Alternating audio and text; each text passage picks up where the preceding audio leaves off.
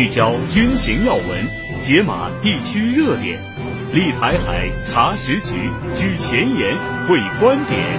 欢迎收听《台海点兵》。站在台海前沿，纵览国际军情。大家好，我是杰克，欢迎您收听今天的《台海点兵》。那么今天我们邀请到了军事专家郑健老师做客我们的节目。郑老师你好。主持人好，各位听众大家好。张老师，夏金海域渔船翻覆事件最近是成了两岸都在关注的一个热点。那么现在呢，台湾民进党当局被各方批评说，既拿不出真相，也拿不出处理事件的诚意。那么台军呢，更是拒绝出头，以免成为这次事件的替罪羊。台防务部门负责人邱国正表示，这是属于台海巡署的管辖范围，为了避免冲突升级，台军并不会主动介入当中。那么，从邱国正的表态可以看出，他急于要在这件事情上划清界限，直接把责任甩给了海巡署，不想让台军和此事沾上一点关系。那么，你认为说台军他为什么要这么做？邱国正的担心又是什么？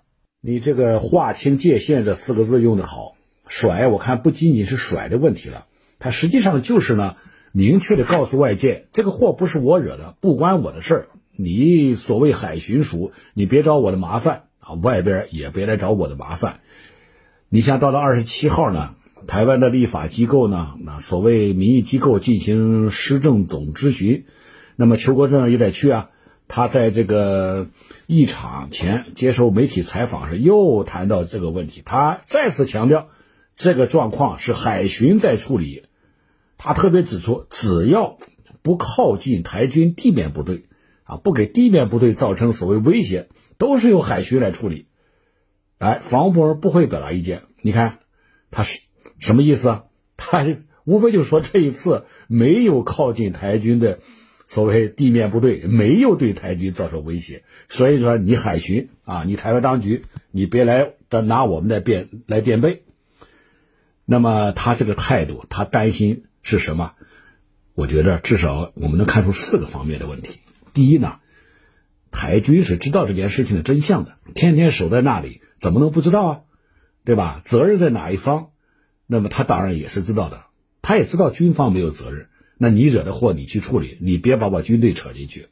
他不想背锅，实际上也是暗示台湾当局，包括海军部门，你不要拿台军来说事，因为以前啊，民进党也好，台湾当局也好，还有其他一些政治势力啊。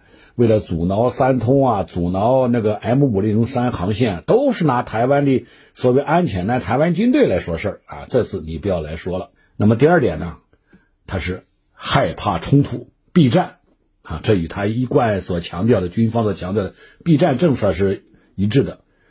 海巡与军队啊，它是不同性质的。那么如果军队站在前面，那大陆方面一定是出动更强力的军军事力量啊。去这个应对，你台军能抵挡得住吗？那么事情逐步升级，这不就打起来了吗？啊，所以呢，第三呢，我们也可以看出来，这里边呢，也折射出了台湾军队和民进党、民进党当局之间的这种理念的冲突。这个二幺四的海难发生以后啊，恶意的冲撞导致我渔民伤亡事件发生，船翻人亡这个事情发生以后，民进党实际上想利用这个机会啊。去凸显他的所谓主权，还呀想通过这个事情啊，一个强硬的态度，让大陆的这个各各种船再也不敢闯所谓禁止区、限制区了。想得美！这个与台湾军队之间啊，在理念上就有冲突了。恐怕邱国正说的这番话，也是给台湾当局的高层听的啊。我们这个军队是要打仗的啊，我们不想惹麻烦。你去搞你的政治，但你别拿军队来垫背。所以呢，他划清界限，我觉得实际上从某种程度上来讲，也是与这个台独这样一种理念在划清界限，而这也是台湾军队的一贯立场。第四个，我想呢，也是台湾军队向民进党蔡英文当局啊，啊，甚至向那个已经当选还要上任的那一那个人发出了个信号，我们已经受不了了。已经不堪重负了，不想再承担新的任务了。金马本无事，你台独到处惹祸，那么又是军舰，又是飞机，又是导弹，又是气球，哈，这个绕着台湾岛，穿越台湾岛，他已经疲于奔命了，哪有精力和能力再在金门啊，甚至澎湖和其他方向另辟这个战场？看，这个信息，这个信号也是很明确的，这也反映了台湾军队现在的一种疲惫、厌恶的心态。你不要拿我的生命安全去赌博，搞台独那一套，我不去跟你背书。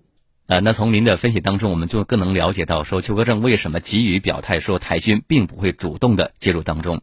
那么，另外我们就是知道说，海巡署在处理这个问题的时候呢，我们接受到的信息来看，这个机构的说辞啊、处理方式啊，十分的不专业和不真诚。你看，又是撒谎，又是甩锅，又是隐匿内部报告，所有民众就评论说，这个管碧玲应该下台了吧？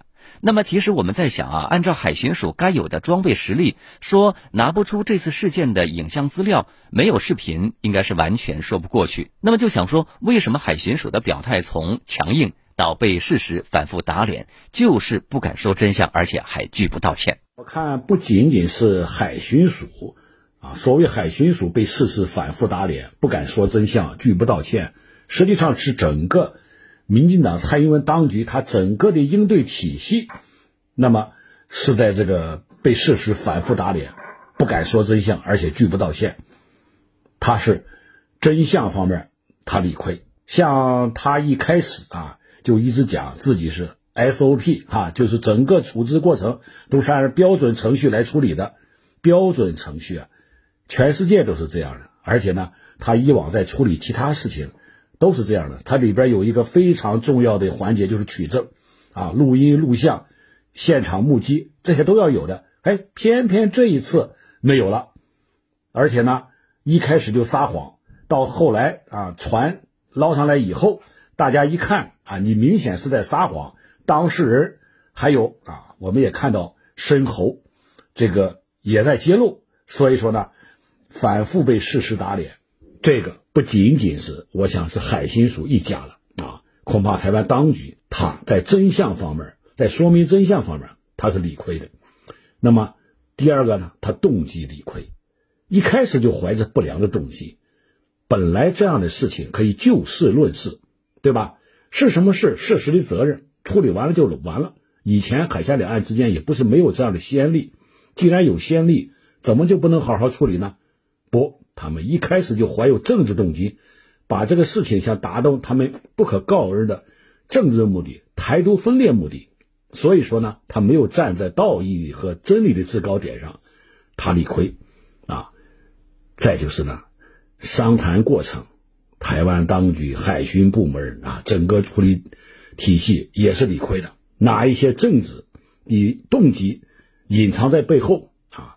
推三阻四、推卸责任、拒不提供应该提供的证据啊、材料啊等等等等，而且对对方合理、合法、合情的要求拒不答应啊，提出了他的所谓这样一种处理的方案，这样的方案实际上根本的。是不承认自己的错误，不承认这是一个惨案啊，要凸显自己的所谓权利，这样一个理亏，三大理亏，而且还死硬。那么拒不道歉，是因为不敢说明真相，不敢说明真相，是因为他的动机不纯，动机不纯，根本上是理念问题。我想啊，海巡也也好。这个金门啊，特别是金门地方也好，他不想事情早点结束，早点落幕吗？啊，把自己架在火上烤，那个海巡那些相关人员他愿意吗？金门当然更不愿意了。本来他这个海域是和平的，被你民进党当局这样一些政策搞成这这个状况，他们当然希望早点结束啊，今夏啊，生活和平安详多么好啊！但是这样一种政治态度。决定了这样一种事物的态势，这里边这些不良的、这些错误的、这些违背人伦啊这样一些规律啊这样一些动机啊，使得这个事情整个处理过程中就产生了目前这样一种复杂的局面。嗯，那么针对此事的处理呢，台军主动说不作为，海巡署乱作为，又给大家留下了很烂的一个印象。另外，我们也查了资料说呢，现任的海巡署这个新署长叫周美武啊，他是军人出身，曾经任台海军司令部的战斗系统处处长，有一个军事背景，所以大家不禁好奇说，这个海巡署的真正职能，它是一个呃什么样的单位？而且呢，我们也查了资料说，这个海巡署一直被称为是台第二海军。台湾当局的这个所谓的海巡署，类似美国的海岸警卫队、日本的海上保安厅，当然也包括啊大陆方面这次在金门方向所出动的那些这个非海军的啊力量。那么这样一个单位，那么他的职责是什么呢？负责巡防海岸，还有中国台湾地区啊，他单方面宣布的所谓领海。毗邻区，台湾叫临街区，还有专属经济区，台湾叫专属经济海域。呃，还要执行啊，查缉走私枪械、货物、毒品、非法出入台湾等等啊，这样一些治安事务。说到底啊，它就是一个涉海的公务和治安机构。这个表面看起来似乎与军队无关，但实际上呢，与军队与军事啊关系可大了。这个海巡署啊。他的这个人员呢，主要呢有这么四方面人啊。第一个呢，四类啊，第一类是警察，第二类是军人啊，现役军人，完全按照现役军人的方式来管理，包括军衔都有。你像这一次呢，来这个谈的这个所谓的副署长啊，徐敬之，他就是个陆军中将啊，他里边呢下边还有很多的军人。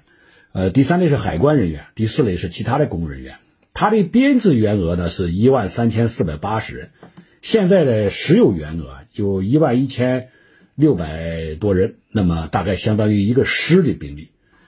他的内部啊，就是属本部啊，设有企划、督察、巡防、情报、后勤、通电啊、资讯这几个组，还有呢秘书、人事、主计、政风啊这这个四个室，呃，另外还有巡防区指挥部。通知作业队还有警卫队啊，那么下属机构啊，主要有啊，北部分署、中部分署、南部分署、东部分署、金马棚分署，这就涉及到金门了啊，还有这个东南沙分署，就整个南海啊，它是一个分署来管的，还有舰队分署、侦防啊、侦察防卫分署啊，这是特务机构了，还有教育训练测考中心。那么为啥呢？称之为第二海军呢？那么呢，这是原因很多啊。首先呢，我们看到啊，实际上这也是在国际上比较通行的啊。这个海巡啊这样的力量，公务船这样的力量，一般情况下都是有作战任务的。但是呢，因为台湾这个情况哈、时刻面临巨大的军事的压力，他对这方面要更重视一些。第二呢，他这个海巡署他就脱胎于台军啊，他是和海岸巡防司令部改编而来的。那么，海岸巡防司令部啊是它的来源之一，所以这里边的编制啊、装备啊、文化呀，包括任务呢啊，它很多时候直接就移过来了。第三个呢，这更直接了，它呢有作战任务。海巡署平时啊不负责这个作战任务的啊，军事任务的。战时呢，根据台湾地区的所谓国防法，它有个第四条，它要纳入作战序列的。更进一步说呢，它是纳入海军，所以呢。会成为第二海军啊，是这个准军事的武装组织。那么他平时呢，当然听命台湾当局这个行政部门啊，具体的说就是这个海洋委员会。现在的头目就管碧玲啊，这段时间以来说话呢语无伦次啊，狡辩耍赖的这个人，战时当然就服从台军指挥啊，像联合作战啊指挥中心，还有他所配属的。具体的部队啊，是哪个舰队啊，哪个编队等等，他要执行任务，实际上就相当于呢加强给了海军。那么呃，海巡署他平时的很多任务，他也是实际上就是军事任务。所以呢，下一个原因呢，他就是也是一个直接原因。你像驻守东沙、南沙啊，东沙这个东沙岛啊，南沙这个太平岛。他这个有个东沙指挥部啊和南沙指挥部，他这里边呢几乎都是军人，实际上就是海岸防御作战部队，有枪有炮，啊，有防空的炮，还有压制性火压制火炮啊，这就是这个海岸防御部队。所以说呢，说他是第二海军啊，甚至呢，这个第二陆军啊，都是有它的道理的。实质上，它就是这一支准军事或者是预备的军事力量，在战争的动员令发布以后啊，它要迅速的转力。嗯，那么可以说，一直被称为台第二海军的这个海巡署，您刚也提到说是一个准军事的一个机构，所以大家也还想了解说，那么这样的一个机构来说，它的装备如何？它平时的训练又是怎么样的？我们都知道，台湾海军的装备和解放军海军相比，那是差的太多了，那都是代差，一代两代以上的差距。但是台湾的海巡的这样一些船也好，艇也好。有时候他们也要舰啊，他们也叫舰，那么它的差距呢要小一些，更新要快一些。它大概的船和舰大概有这么几类啊，第一类叫巡防救难舰，包括这个五百吨级的台中级两艘，五百吨级的南投级啊一艘，五百吨级的金门级一艘，还有两种一千吨级的啊苗栗级四艘，彰化级那么两艘啊，还有呢两艘呢。还要这个 再建两艘，呃，一千八百吨级的一艘啊，卫星舰；两千吨级的是台南级啊，有两艘；三千吨级的宜兰级有两艘；最大的四千吨级的嘉义级，那么两艘。呃，按照计划可能要那个装备四艘，还有呢，正在加速建造的六百吨级的安平级。呃，那么它大概呢六艘已经建成了，这个预计啊要装备十二艘。这个六百吨级的安平级，实际上呢就是台湾军队海军的这个塔江舰、塔江级啊，我们可以说是这个一种巡逻舰啊，比导弹快艇要大一些，主要是执行这个对舰的打击任务。这个安平级舰完全按照塔江级舰这个舰体来做的。当然，上面的装备不一样，战士可以迅速的改装为类似塔江级这样的舰。那么我刚才讲的这些大舰里边，很多的啊啊那个海巡的巡防舰都具有这种改装潜力啊，这也是它作为第二海军的一个重要的这个标志啊要求。这是第一类啊，第二类叫远洋巡护船，八百吨级的一艘，一千吨级的三艘，那么还要建造三千吨级的六艘。再就是救难艇啊，有两艘，储物船有四艘。另外，我们在金门所看到的这种一百吨级以下的这种巡防艇，它大概共有一百九十二艘。啊，台湾这个海军之所以成为第二海军，从装备上我刚才讲过，它也是也是可以看出来的。我讲过的。那么一个是呢，它很多的装备啊，都是按照这个军事需要啊进行这个建造的，那么可以迅速的改装为军舰。那么你像一些舰体呀，啊，一些设备都是按照军标来建的，啊，这也是为了这个需要，还留有数据链或者通信接口。那么台湾呢，这个巡防舰啊，它的海巡这些舰艇啊，这里边我们也可以看出台独的小动作在里边。你像这个像台湾的海巡，以前呢，他那个船上啊，他的那个最醒目的标志啊。是那四个字啊，某某某某啊，这个海巡。结果在陈水扁执政的时候啊，二零零五年十二月，他利用南投舰服役，哎，搞了个小动作啊，在我刚才讲那个标志啊，那个旁边加了个 T 哈、啊、T 当然代表台湾了。那么到了蔡英文时期啊，二零二一年二月，直接的通过安全部门就越过他的行政部门啊，还有这个海委会啊，直接要求海巡署。把他的所有的舰艇都直接标上那个台湾啊这个拼音，他你也可以按他们的理解是英文台湾，那么这样来表示啊他这样一种政治立场。你像海巡的这样一些舰艇的船的训练呢，它也是呢经常进行的。它有两类训练，一类是海巡的业务训练，航行啊、执法呀、后勤保障啊，那个什么喊话呀、追逐啊。这个拿捕啊啊，摄录像等等等等，他一直讲自己是标准作业程序 SOP 来训练的。那么你看这一次在处理这个二幺四事件的时候，对吧？他一开始啊讲自己是完全按照 SOP 啊标准作业程序来搞的，但是呢，最关键的录像没有了，对吧？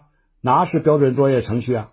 是不是标准作业程序啊？可能是啊。那么有这个标准作业程序，你为什么不拿出来？那当然是有不可告人的目的啊。这样的剧本编起来，简直就是那种廉价的肥皂剧的剧本，这个可恶啊，又可笑。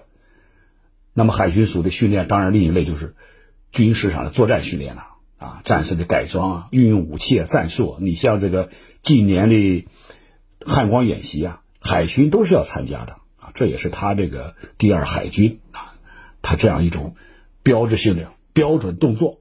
那么现在大陆的海警船在厦金海域展开执法巡查行动之后呢，台军放言要求所谓的金防部和台湾海军预拟可能冲突太阳及处置方式，纳入平时演练，做好这个冲突的知识准备。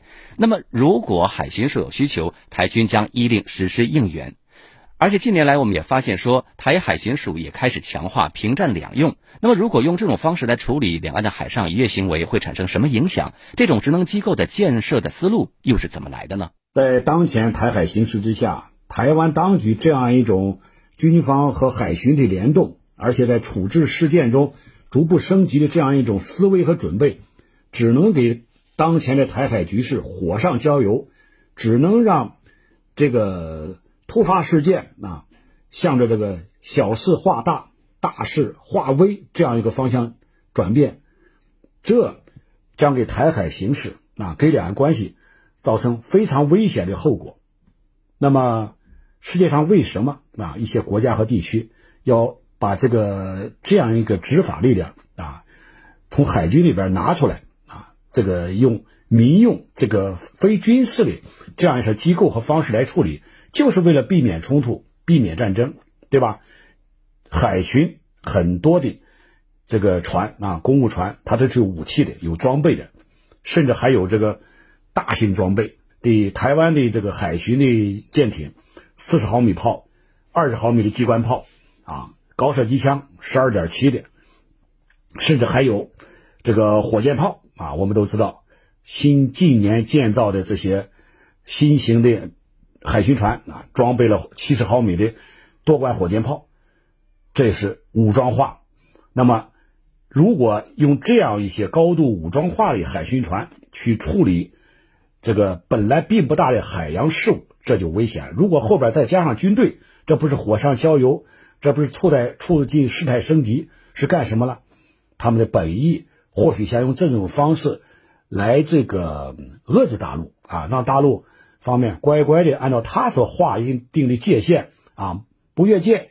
怎么可能？为了维护海峡两岸同属一国中国这样一个事实啊，为了。大陆方面啊所主张的一个中国原则，在海洋管理上这样一种具体的体现，大陆方面怎么能让台独分裂势力胡作非为？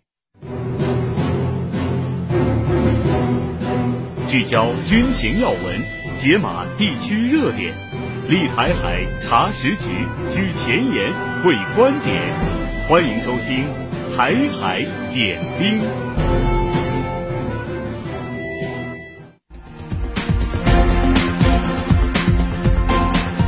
好的，以上就是今天台海点兵的所有内容。感谢郑健老师的点评。